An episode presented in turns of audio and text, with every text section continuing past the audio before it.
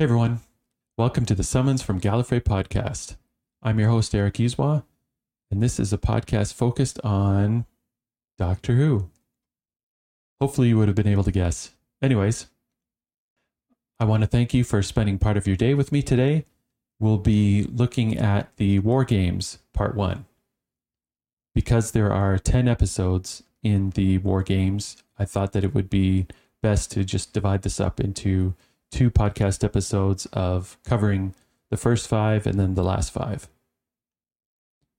If you have any feedback that you want to send me, please send it to mailbag at summonsfromgallifrey.com and I'll be sure to go through everything when I go through the feedback episodes. If you hadn't already, please leave a review on Apple Podcasts. It really helps the algorithm pick up the show and spread it across the network. All right, let's get into some behind the scenes. So, by late summer of 1968, Patrick Troughton had made the decision to leave Doctor Who after season six. By November, the production team also knew that Frazer Hines, who played the companion Jamie, would be leaving as well. If this is your first time watching this era, Jamie McCrimmon is a young Scottish Highlander that the Doctor picked up in 18th century Scotland. Jamie's character takes a common sense approach to most problems and he embraces a lot of action. The team really tried to convince Wendy Padbury, who played the companion Zoe, to stay into season 7, as they would be moving into color among some other story reasons. If you're new to Zoe, Zoe Heriot is an astrophysicist that the Doctor picks up in the 21st century while battling the Cybermen. Her character is not so strongly defined, but I can kind of describe it as a Vulcan character from Star Trek. She's very she's highly intelligent and approaches everything with a bit of a cold logic. There were a few problems with the existing stories that were in consideration. And so by mid November ish of 1968, the production team decided to combine the last two stories into one giant 10 part serial. The show hadn't attempted anything as large, apart from the Daleks' master plan during William Hartnell's era, which was a 12 part story. They assigned Malcolm Hulke and Terrance Dicks this mammoth task, with production to begin on the story in less than three months' time. Terrance Dicks was a script editor during both the Patrick Troughton and Jon Pertwee years of Doctor Who, and he wrote many of the target novelizations of the show. He had started with the program in 1968 and then got tagged to pair up with Malcolm Hulke on the War Games. Malcolm Hulke himself was a longtime contributor of stories to Doctor Who, going as far back as the William Hartnell years of the show. He and Terrance both created the concept of the Time Lords and offered viewers the first taste of their home planet of Gallifrey. By early 1969, Wendy Padbury finally made the decision to leave the show as well by the end of season 6 at the conclusion of the War Games. Despite the extremely short time frame to finish writing the War Games, there was very little in terms of changes that actually needed to be made to the script. Dicks and Hulke worked closely with the director assigned to the story, David Maloney, who had experience with other Doctor Who stories in the Patrick Troughton era already. Maloney was the one who came up with this Jedi mind trick sequence that is used when someone is being hypnotized. I'll mention it when we get to those bits in the show. While there was a lot of location shooting, studio recording for the War Games began on April 11th, 1969. Four days before the broadcast of the final episode 10 of the War Games, the BBC announced that the third Doctor would be played by Jon Pertwee and the next season wouldn't begin until January 1970 in full color. So, this was the end of a few eras, which are all culminating at the same time. This is the final story of season six. This was the final story produced in the 1960s. This was the final story produced in monochrome. This was the final story of Patrick Troughton. This was the final story of both companions, Jamie McCrimmon and Zoe Heriot. So kind of a, a perfect storm of everything in one. Okay, with that out of the way, let's get into the synopsis. Let's start at episode one. The episode starts with the camera panning over a dead battlefield and wasteland. The TARDIS materializes, and a laughing doctor with Jamie and Zoe step out into mud puddles. They don't even know where they are. Zoe makes a guess that they're on Earth, but they're not sure. They spot a path up a hill and they make, they make their way up when they come across some barbed wire. With a grimace, the doctor notices a World War I helmet lying on the ground. As they're examining it, they start to hear whistles of incoming rockets, and the three take cover in, an, in a nearby ditch as some bombs start hitting near them. After a, a few, after a moment, the rockets subside, and a woman pulls up in an ambulance, which is like an old timey convoy truck. That's what it looked like, and checks to see how they're doing. She begins to invite them along with her when suddenly two soldiers in gas masks appear. With a hen ho, the Germans take everyone prisoner and lead them into the truck. After a short while later, on their way down the road, a British lieutenant and soldier run towards them and take the German soldiers prisoner. Then everyone piles into the back of the ambulance. It's starting to look like a clown car. They continue towards the nearest British HQ. After making it there, the lieutenant introduce, introduces himself as Carstairs to Major Barrington, who's shocked to hear that they have brought in three civilians from no man's land. Meanwhile, the doctor, Jamie, and Zoe are sitting in a nearby trench trying to get their bearings. The doctor explains to them about the concept of trench warfare and how they've landed right in the middle of one of the worst wars in human history. Zoe's worried that they won't be able to get back to the TARDIS, so the doctor carefully peers over the top of the trench. Machine gun fire from the Germans causes him to duck back down. A soldier comes by to take the doctor, Jamie's, and Zoe, and the ambulance driver to see the major. We see the major hanging up the phone after getting an order from General Smythe of the scheduled push happening the next day. Carstairs is resting nearby, and the two of them make a few comments that they can't remember how long they've been there or how long they've been fighting in this war. They both seem to have memory issues. The doctor, Jamie, and Zoe are led in with the Jennifer Buckingham, who's the ambulance driver. While questioning the three of them, the doctor tries to ask permission from the major for them to leave.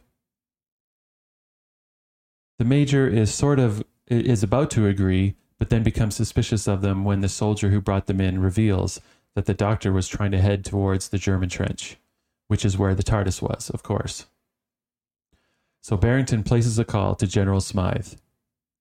Smythe is sitting in a lovely French chateau, takes the call from the trench, and agrees to question the three civilians himself. He mentions to his aide that he's going to rest for half an hour until the civilians get there. He goes into his bedroom. We then get some mysterious music. The general removes a painting along the wall, which reveals a computer, which is basically just a keypad and then a screen. He identifies himself as Smythe 1917 Sector and asks for reinforcement of 5,000 specimens. Back at the trench, the doctor is begging Major Barrington to let them go, as they're just innocent civilians caught up in this but Barrington refuses as they might possibly be spies, but he doesn't really sound too convinced of that himself. A convoy truck shows up, and the three are taken back to the chateau. Major Barrington exits the room to look after the ambulance, while Buckingham and Carstairs have a short conversation about the doctor, Jamie, and Zoe. They're not too sure of their guilt, and Carstairs doesn't envy them if they do turn out to be spies, as General Smythe has the nickname Butcher among Carrington's regiment. The doctor, Jamie, and Zoe arrive at Smythe's office and they wait for the general. The aide, whose name is Ransom, opens Smythe's bedroom door but discovers the room is empty. He's confused, but then orders the trio escorted to the prison cells while they wait for the general.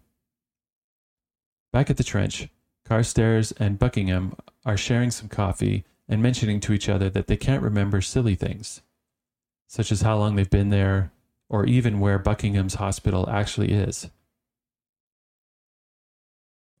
The phone rings, and Barrington enters the room to pick it up. The general's aide wants all three of them to report to General Smythe to help deal with the doctor, Jamie, and Zoe. In the general's office, Smythe comes out of his room looking for reports from his aide. Ransom hands him some papers and mentions the arrival of Dr. Jamie and Zoe. He also starts to mention that he looked into the room to find the general but didn't see him. The general puts on his glasses, and here's where we get the Jedi mind trick. And he Jedi, Jedi mind tricks Ransom into believing that the general was asleep. Just then, Carstairs, Buckingham, and Barrington enter the room to report to the general. Barrington looks at Ransom as if he knows him, but his memory starts to fade.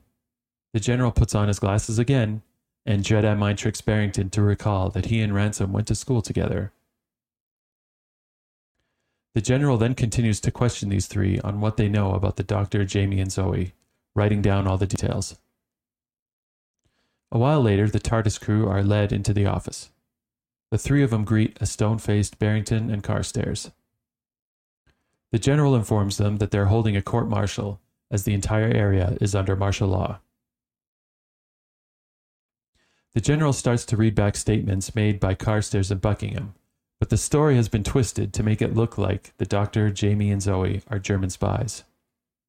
Jamie is being charged with deserting his Highland regiment, and the doctor and Zoe are charged with espionage. The penalty for all three of these is death. The general agrees to the doctor's request of being able to question the witnesses, but soon he finds his questions just being shot down by the general.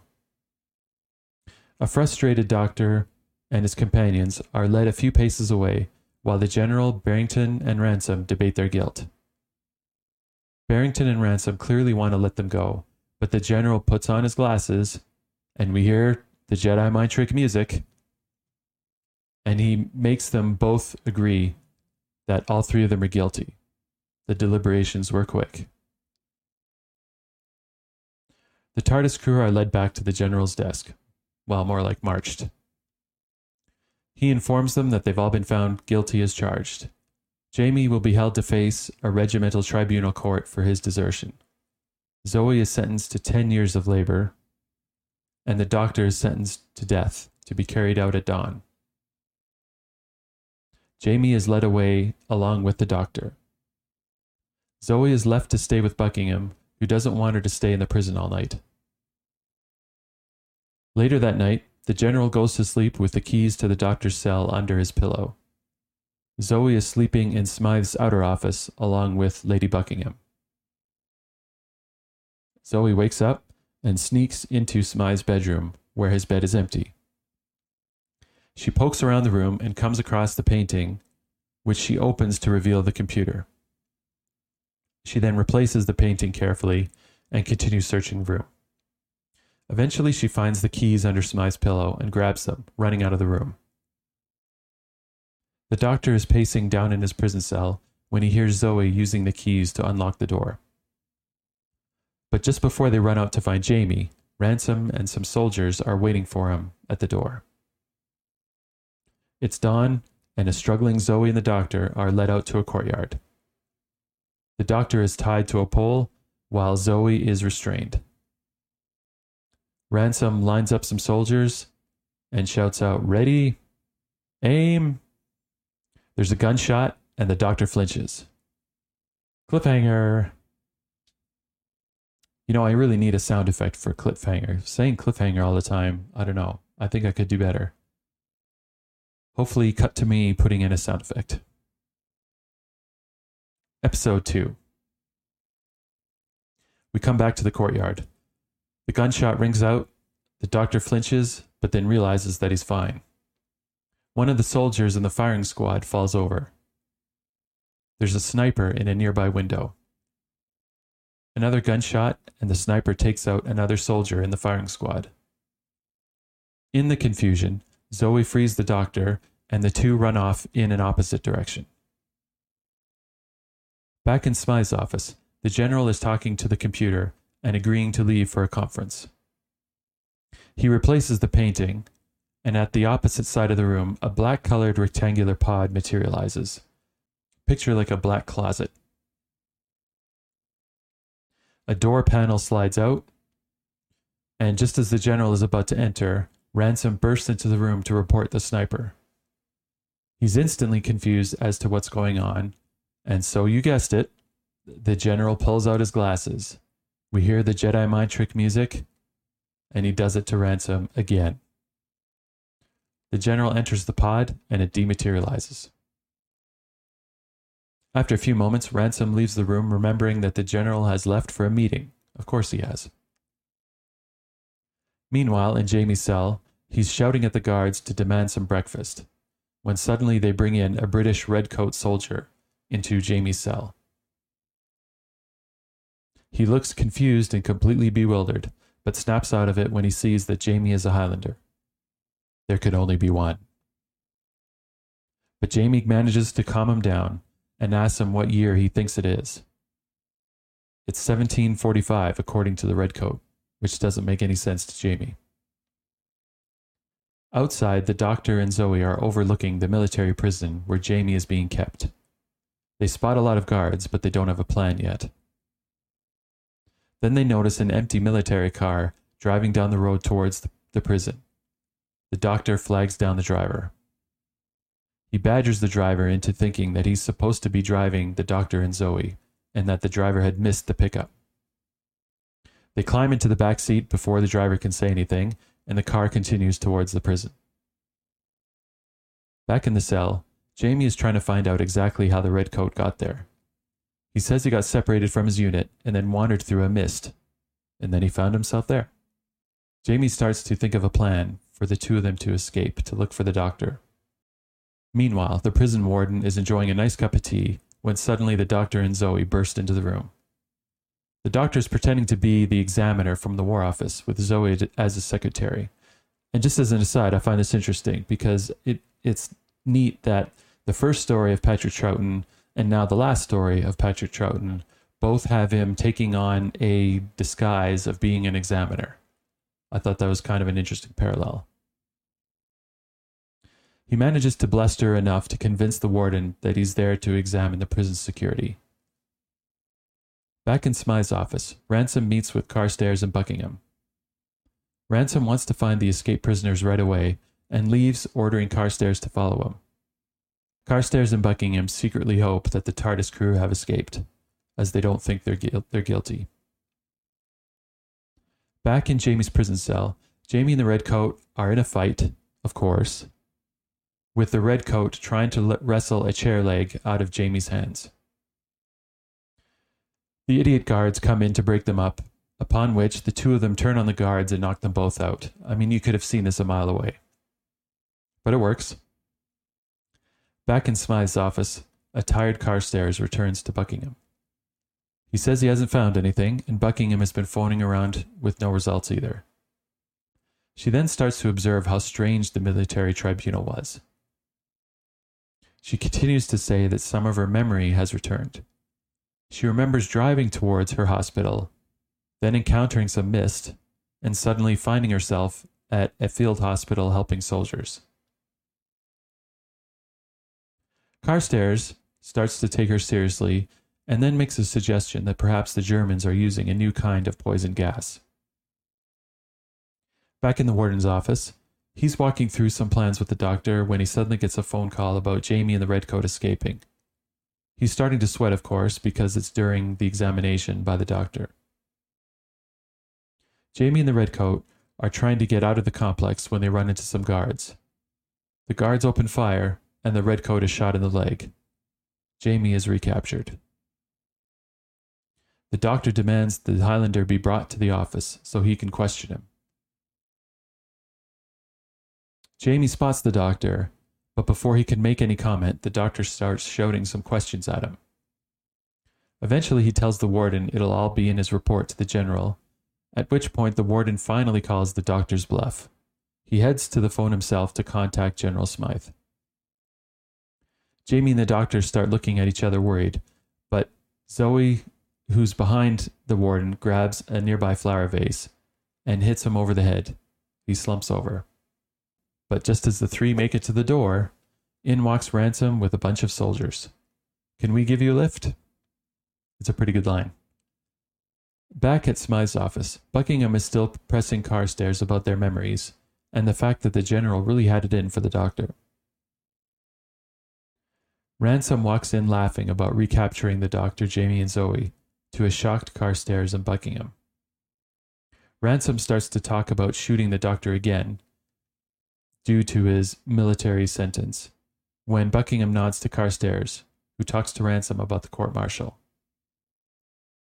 trying to make him see that it was a pretty mysterious court martial. But Ransom brushes off Carstairs' concerns, calling the trial completely fair, and leaves the room. Buckingham points out to Carstairs that Ransom has no memory of what happened at the court martial, that he honestly believes that the doctor had a fair trial. Carstairs leaves to visit the TARDIS crew in the prison. Meanwhile, in the prison, Jamie has told the doctor about the redcoat, and Zoe has told them about the communications computer behind the painting in Smythe's bedroom. Carstairs then arrives to talk to the three of them. Upstairs, Buckingham is trying to distract Ransom from going down to check on the prisoners. They start talking about the bureaucracy of running this war effort, which completely distracts Ransom and he forgets all about the doctor, Jamie, and Zoe. Back in the prison, Zoe is trying to explain what the communications computer is to Carstairs. They desperately want to go back and show him. He finally agrees to the request. Meanwhile, as Buckingham and Ransom are talking, the phone rings. She picks it up and can tell that it's Carstairs on the line. He tells her to get rid of Buckingham. She hangs up before Ransom can take the phone from her and tells him that the general wants Ransom to join him at Command Post 17 which happens to be the, the command post that's furthest away. As Ransom is driving away, Carstairs enter the, enters the room with the doctor, Jamie, and Zoe. Without wasting any time, they head right into the general's room. They yank open the panel behind the painting to reveal a communications device. But at first, Carstairs or Buckingham can't see anything, just a blank wall. After some urging from the doctor and Zoe, they concentrate on it and finally see it. Zoe explains it's like a phone, but with a screen to see the other person. How futuristic. It's like a primitive zoom. At the other end, the general is watching him through the screen where he sees the doctor turn off the device. The doctor urges everyone that they must get out of there quickly as they've now been seen by whoever's on the other end. Buckingham leaves to grab the ambulance while Carstairs grabs some maps from the office. Then they head down with the doctor, Jamie, and Zoe. The three of them hide themselves in the back of the ambulance while Carstairs and Buckingham sit up front. The ambulance starts driving away. Back in the general's bedroom, the pod starts to materialize again. The same door slides open and Smythe walks out, giving a little smirk when he sees the slightly open panel behind the painting. He confronts Ransom, who is starting to see that he's been tricked by Carstairs and Buckingham. They find out where the ambulance is heading, and the general orders an artillery strike. At first, Ransom refuses, but then the general puts on his glasses, and we know what that means. So the general orders a creeping barrage on the road. The ambulance is under heavy fire with explosions all around them. Carstairs is surprised the Germans would be firing at them, but the doctor's convinced that it's General Smythe. They keep going, and suddenly they're surrounded by a mist. Buckingham finds she can't drive onwards, so her and the doctor switch places. He keeps driving, and they exit the mist. They find themselves on a dirt path in the countryside with no evidence of no man's land around them. They hit the brakes, and they all climb out. The doctor, Jamie, and Zoe climb a nearby hill to get a better view. Zoe suddenly spots an oncoming Roman chariot with soldiers in full armor running towards them, waving their swords and shouting. They scramble down the hill back to the ambulance and all clamber in. Carstairs is trying to wind the ambulance to get it started again. Meanwhile, the Romans are getting closer and closer. Cliffhanger! Episode 3 Carstairs keeps winding the starter for the ambulance. The Romans are getting closer. The screaming Romans are getting closer, I should say. Finally, the ambulance starts back up. They back up slowly into the mist and disappear just as the Romans show up with their mouths all hanging open. It's a pretty great shot. The ambulance returns to the World War I area. The group huddle together in the back over the map that Carstairs has from the general's office. The doctor explains that they're moving around in time. First, they were in 1917, and then they were in some Roman war era, with this mist acting as a barrier between the time zones. What they really need is a map that spans all the different time zones, which means heading back to Smythe's office. Ransom is still phoning different command posts for any word of the prisoners or the ambulance when Carstairs enters the room with the Doctor and Jamie at gunpoint, trying to pull the Han Solo and Chewbacca in the Death Star trick. Ransom isn't buying it this time, so Carstairs quickly points the gun at him. They tie up and gag Ransom while they look around for the time zone map. They get back into Smythe's bedroom. The only thing obvious in the room is a safe. The doctor tells Carstairs to find an explosive they can use. He comes back with a grenade, and the doctor takes it apart to pull out the explosive powder. He stuffs what he can into the lock in the safe, and then he finds a long fuse. Meanwhile, just outside the room, Ransom is broken free long enough to shout for help. Carstairs reapplies his gag, but then moments later, another soldier turns up, escorting Buckingham and Zoe into the room.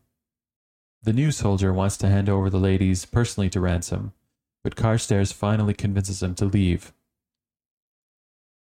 one of those moments where the doctor and Jamie are watching the lit fuse move slowly towards the explosive while listening outside to the conversation, mentally urging the soldiers to just shut up and leave before the explosion, basically. But time runs out, the explosive goes off, opening up the safe. The soldier runs back into the bedroom to check it out, only to see Carstairs turn a gun on him as well. They escort him out and they tie him up next to Ransom. Meanwhile, the doctor finds the golden ticket map in the safe. The doctor spreads out the map and points out the 1917 zone, the Roman zone, and the American Civil War zone. Zoe observes that the middle of the map is completely blank, so the doctor makes the assumption that that's where they need to head to. Cut to the outside where the group are all in the ambulance again. But this time, as they're driving, they get surrounded by Germans who want to escort them back to their HQ.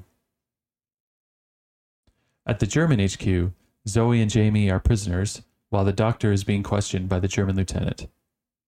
He demands a full name from the doctor, so he uses Dr. John Smith.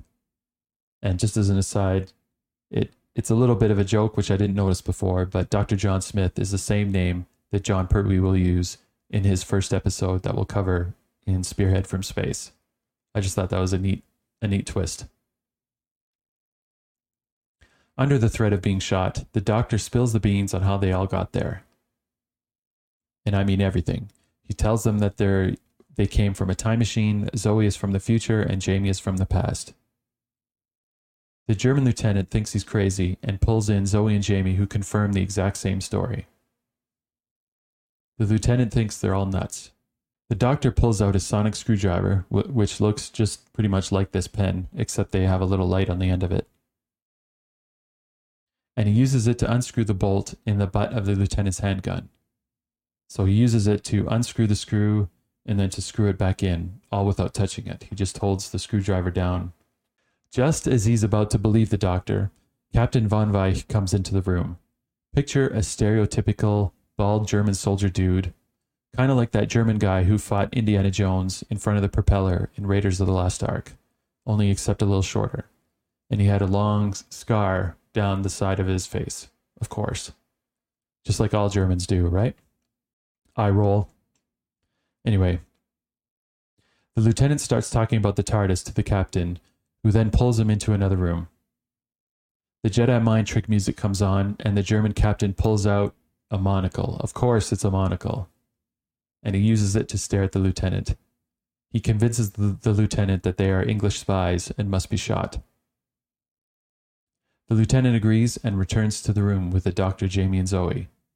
He tells them that they are spies and they must be shot. Meanwhile, Von Weich pulls aside a painting of his own in the other room to reveal a communications device similar to the one that Smythe was using. He identifies himself as Von Weich from the 1917 German front line to Central Control. He then reports that they have captured three people from the British side who claim to be time travelers. Meanwhile, back in the other room, the crew are trying to reconvince the lieutenant that they're not spies. Jamie reminds him about the sonic screwdriver and urges the doctor to do the same trick again. The lieutenant slowly remembers about the screwdriver that worked without touching the screw. The doctor shows him again how they were able to remove the screw and put it back into the butt of his handgun using the sonic screwdriver. While the lieutenant's head is spinning about this, the doctor throws the handgun over to Jamie, who uses it to cover the lieutenant. We now cut to a control room, a pretty flat control room, likely in the middle of the map that the doctor found. I don't know at this point yet, but I'm betting that that's where it is. Lots of computers everywhere, but it's a pretty bland room. It's basically just a flat gray room with computers. General Smythe is studying some maps when a visitor walks in the war chief. Smythe informs him that the three prisoners who escaped from his camp have been recaptured in the German camp. Suddenly, von Weich's face comes on a monitor and he tells them that the prisoners have escaped. The war chief, who rocks these sideburns, by the way, I should find a picture if I can, wants the time travelers captured but not harmed. General Smythe sends out a general alert to all time zones to be on the lookout for these escaped time travelers. For the first time ever, and I do mean ever, we hear a voiceover from Mr. Sideburns who wonders who these time travelers are. It's pretty weird. This is seriously the only voiceover from a character I've ever heard in Doctor Who. The ambulance appears on another road and stops while Carstairs climbs into the back to look at the doctor's map. He calculates that they're in the American Civil War zone of 1862. Zoe points out that it's another war. A Confederate soldier hiding in nearby brush starts firing at the ambulance, so Carstairs jumps out and they start driving off again. The doctor confirms the shooter is from that time period, which means they're getting closer to the middle of the map. The ambulance is making its way down the road when a suspicious tree falls over in front of them, blocking their path. It's obviously an ambush. Carstairs pulls out his gun and calls out Jamie and, do- and the doctor to move the tree while he covers them. It's definitely an ambush as some Civil War dudes start firing at them with revolvers and rifles. Carstairs takes them out one by one with his gun. He's like a Terminator sniper. It's a pretty neat scene. Definitely lots of action. More dudes show up. Carstairs takes them out one by one. Jamie and the doctor pull the tree away, and then Jamie pounces on another dude who gets too close, and he punches him out. Carstairs gets bored of shooting them with his revolver, so one, when one dude rushes him, he takes him hand to hand. Another dude comes up on a horse, and Carstairs just shoots him down. More horsemen show up, and Carstairs yells at Buckingham to drive on while he co- covers them. I mean, he doesn't need help at all. He's pretty much a one man army here. The ambulance escapes, leaving Carstairs getting pinned down, but I'm not too worried. Eventually, the ambulance pulls over again. It's out of gas. So the doctor, Jamie, Zoe, and Buckingham leave on foot. Back in the control room, General Smythe and Von Weich are discussing their battle strategies of their forces against each other when Mr. Sideburns comes in with a report that they've captured the human lieutenant, aka Carstairs. They make an observation of how loyal Carstairs is to stay behind while helping the ambulance to escape. They admire the specimen, but plan to reprocess him when he gets there. Meanwhile, Jamie finds a barn and motions for the other three to join him. They're worried about Carstairs, but they agree to rest, then continue towards the middle of the map the next day. Suddenly, the materialization sound kicks in, and the doctor gets everyone to hide, while another one of the black rectangular pods materializes right in the middle of the barn. A bunch of reinforcement Civil War soldiers come out. After the last of them leave the barn, the doctor goes into the door of the pod to check it out. Zoe follows him. Jamie stays with Buckingham to pull her away from the barn door, but turns around to see the pod dematerializing again. Cliffhanger! Oh, yeah. Episode 4. We're cruising right along, folks. As the black pod dematerializes, some revolutionary soldiers burst in, surrounding Jamie and Buckingham. I believe they're Confederate soldiers. Meanwhile, inside the pod, Zoe and the doctor remark that it's just like the TARDIS, bigger on the inside than out. Zoe asks who else could have the same tech as the doctor, and he gives her a half answer, but clearly his face is worried. As they explore a little further into the pod, the doctor and Zoe come across a room full of 1917 German soldiers, just standing motionless in some kind of hypnotic trance. They find another room which is full of Roman soldiers. Same idea. They're all motionless and in some kind of hypnotic trance. They suddenly feel the pod landing and they duck into a side corridor just as the Roman soldiers exit the room and make their way out of the pod. Zoe is unsure what their next move is, but the doctor wants to stay in the pod and hope that it eventually makes its way back to the main base, perhaps in the middle of the map. Back in the barn, the Civil War soldiers are questioning Jamie and Buckingham. Of course, as soon as they hear Buckingham's English accent, they assume they're both spies. They're tied up and made to wait for the general. Moments later, the barn is under attack by the rebels and a gunfight ensues. In the chaos, Buckingham and Jamie have moved closer together to try and untie each other's bonds. The Yankee soldiers retreat a few moments later leaving Buckingham and Jamie all to themselves. Just as they're about to free themselves and leave, some Confederate soldiers move in. But they, at first, they're acting all nice and polite to Buckingham and Jamie. As soon as one of the soldiers reports to his captain, who's wearing glasses, he tells them that the two are spies and need to be tied up. The captain then turns around and he looks exactly like Von Weich. Okay, he is Von Weich, just in a uh, Confederate soldier uniform. Back in the control room, Mr. Sideburns is trying to find out from a scientist why there's been an increase in resistance to their specimen programming. Apparently, a 5% are causing a lot of trouble. There's, the scientist tells him there's going to be a demonstration shortly for the improved process, and without knowing, I'm willing to bet it's going to be on the captured Carstairs. An alarm rings, and Von Weich is reporting from the American Civil War zone about the captured prisoners of the 1917 zone. Back in the pod, Zoe and the doctor feel the ship materializing again. The doctor assumes they'll be at the base since all the soldiers have been delivered. They materialize in the back of a control room into some kind of hangar and sneak out of the pod. They notice some guards wearing some headbands that Zoe had also picked up from inside the pod, so they both put them on to try and fit in while they start exploring. Back in the barn, Jamie and Buckingham are again tied up and waiting while the Confederate soldiers are on the other side of the barn playing cards. While the guards are busy, another dude, who we find out much later is named Harper, sneaks up behind Jamie and Buckingham. He motions for them to be quiet, and then he cuts their ropes. As they're sneaking out, they're spotted by the Confederates, who then pin down Harper, while Jamie and Buckingham get away. Von Weich demands that Harper tells them where Jamie and Buckingham are heading, but he refuses to answer. The captain even puts on his monocle. We hear the music, but it doesn't work this time. Von Weich deduces that he's actually from the resistance that Mr. Sideburns was talking about earlier. Harper begins to plead to the Confederates that they're all being used by von Weich, but they're all clearly under the control of Mr. Monocle. Cut to the outside, Jamie is running around a field looking for Buckingham when he's attacked by a Confederate soldier on horseback. Jamie knocks him off and grabs the horse, heading off to look for Buckingham.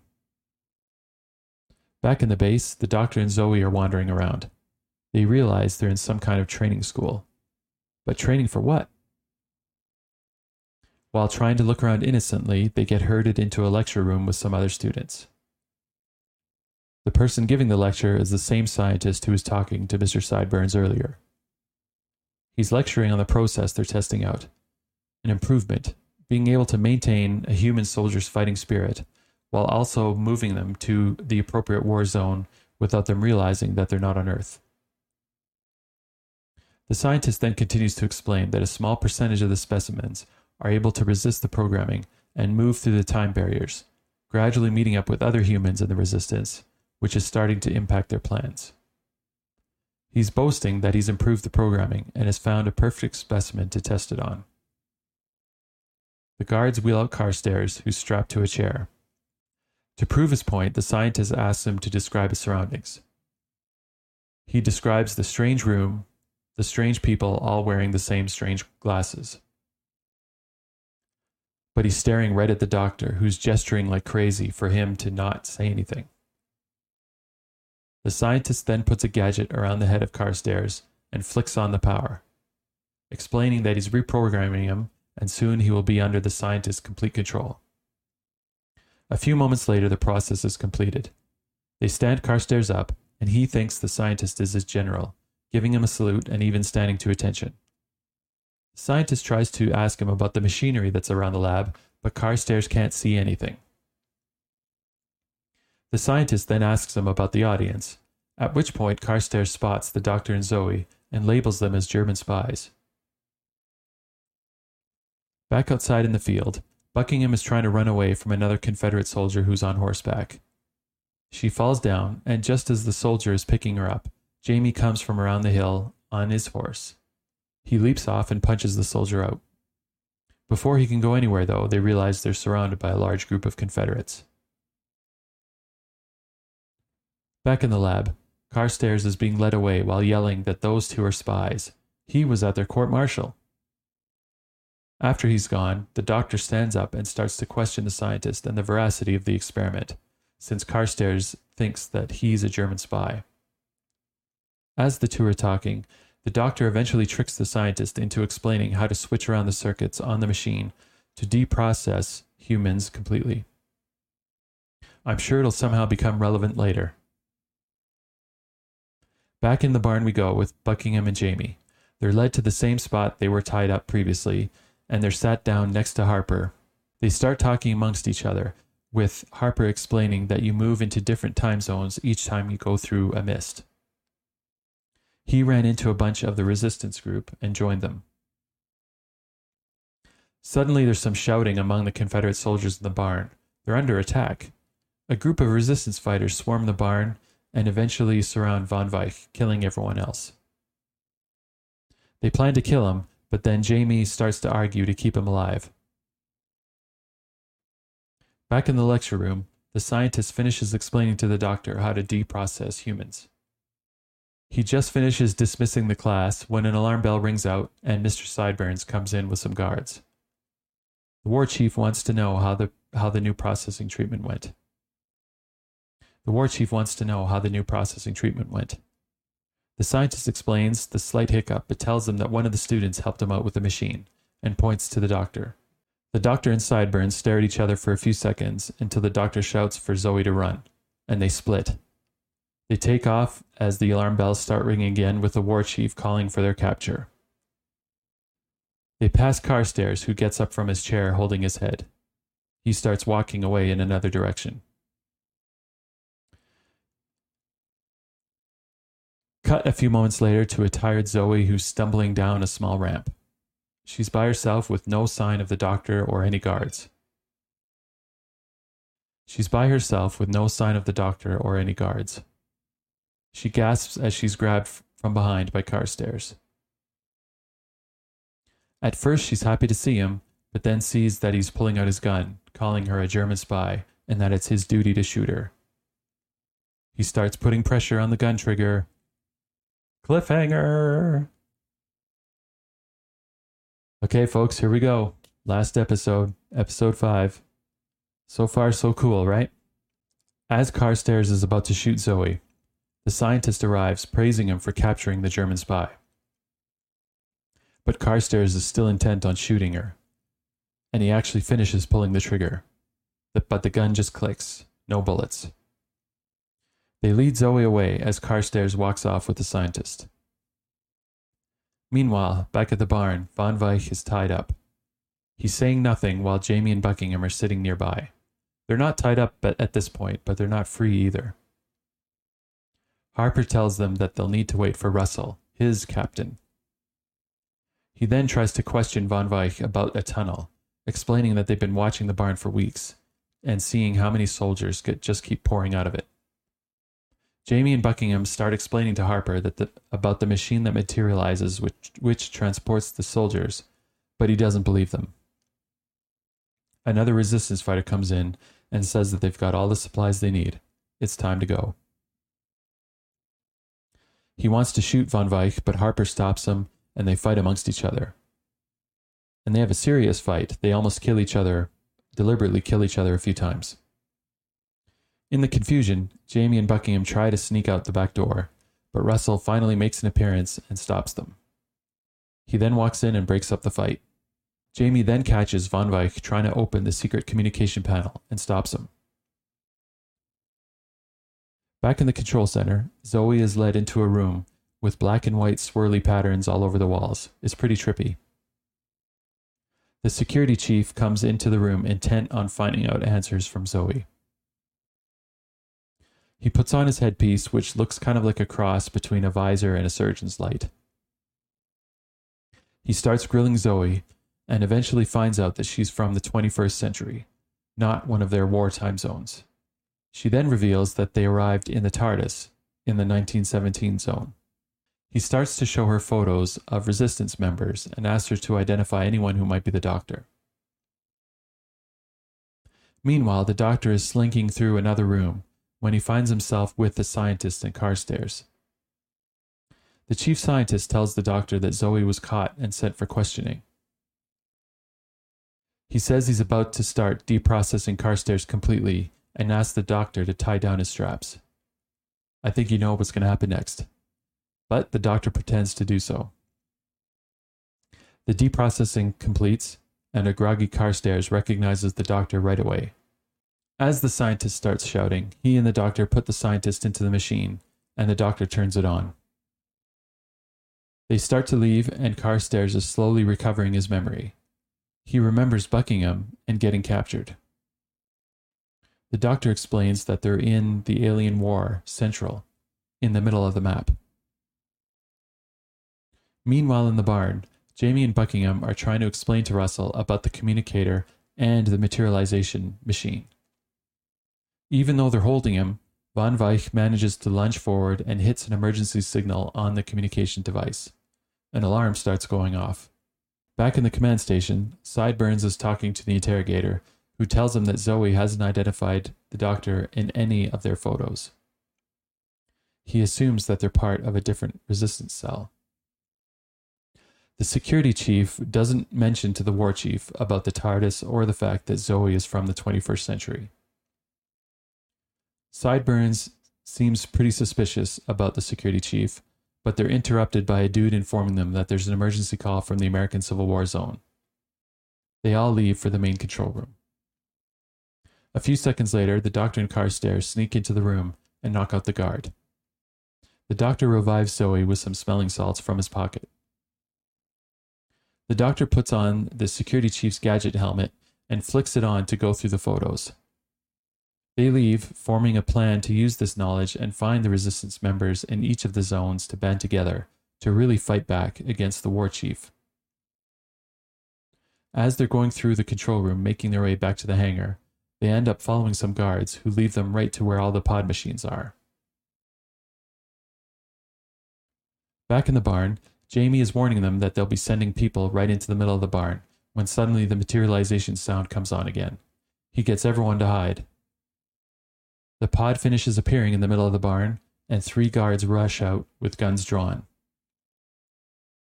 Harper runs out to face them, and he's, and he's killed instantly by one of the guards.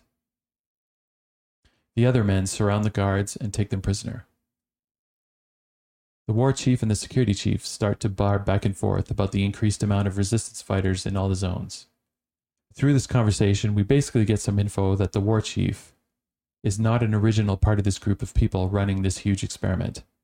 He came on board with his knowledge of something in exchange for the position and power of war chief. The security chief tells him that if he has a problem, then he should bring it up with a warlord. The security chief leaves to go back to Zoe, only to find an empty room with the guard unconscious. Meanwhile, Jamie and Russell are trying to decide what to do now that the pod machine is just sitting there. They finally decide to use it to get back into the alien control center. Russell, Jamie, and a few fighters go into the pod while Buckingham agrees to go back to the Resistance HQ to help treat casualties. As the pod dematerializes, Von Weich starts smiling. Meanwhile, in the control center, the security chief finally finds the scientist who's still in the, in the processing machine. He frees him, and after the scientist tells them about the, the Carstairs and the doctor, the security chief tells them that the girl knows about space time travel. The scientist is shocked, as it's their understanding that only the war chief and his people understand the principles of time travel. The security chief is questioning the loyalty of the war chief. He's not of their race, and he's betrayed his own people by coming to them. So, how can they be sure that he won't betray them? Back in the control center, a guard informs the war chief that a machine is arriving, but not following protocol. Instead of informing the security chief, the war chief makes a decision and gets some guards and sends them to the landing bay. At the landing bay, the doctor Zoe and Carstairs are hiding behind some equipment when they see a bunch of guards come in. The guards take up position near the landing bay when suddenly the machine starts materializing. It finishes landing, the door opens, and Jamie, Russell, and some others come out. It's an ambush, says Zoe. They're all gunned down by the guards. Jamie drops his gun and falls to the ground. Cliffhanger! Phew, all right. So that was the War Games Part 1, the first five episodes. Let's go through some of the viewer numbers. Episode 1 had 5.5 million. Episode 2, 6.3 million. Episode 3 had 5.1 million viewers. Episode 4 had 5.7 million viewers. And episode 5 had 5.1 million viewers. Yikes. So we can see that these viewer numbers were just okay compared to the power of the Daleks. There's definitely a difference in the whole Doctor character thanks to Troughton and the writers over the course of his stories. Best of all, there's no more ridiculous hat. Without seeing the remaining five episodes in this story, it is hard at this point to tell if these if the middle episodes of this 10-part story are dragging on or not. It feels like the action and the dialogue scenes are well paced, but we'll have to see after we watch the next 5. The main characters we're trying to follow are pretty strongly written with enough splashes of supporting characters to give you a sense of just how large this operation is. Right away, we're getting the picture that uh, all is not so well at the top of this war organization. The war chief is from a different race of people and has the secret of space time travel. The warlord, who we haven't seen yet, is the main boss of this entire operation. The security chief, the scientists, General Smythe, and Von Weich are all part of the same race behind this. But what is the ultimate goal of this entire operation? What purpose does it serve to just keep bringing humans into each war zone to be mostly killed off? There doesn't seem to be any kind of reward or graduation program within each war zone, which could explain an overall purpose, such as putting together an army of powerful battle tested soldiers. But here, soldiers could just keep filling the zones, and the battles just keep going on with no real end. I haven't seen all of the Patrick Troughton stories, but this one felt so far like a pretty good mix of action and plot development. Jamie is a very physical character and shows off in almost every scene. I'll give a rating for the entire series in our next podcast episode, but so far I'm giving this one four TARDISes out of five. I think the story is moving along at a reasonable pace, the characters are strong, the Doctor and Jamie are given a lot to do, but I wish Zoe had a lot more involvement. I think the questions that are outstanding are pretty good ones to take us into the next five episodes.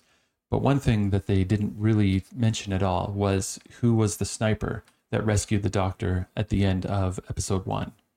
They really don't go into it. Is it, at first, I thought it was Lady Buckingham. Everyone just spreads off in a different direction, and then the story just kind of moves along. I do wish Zoe had a lot more involvement, though.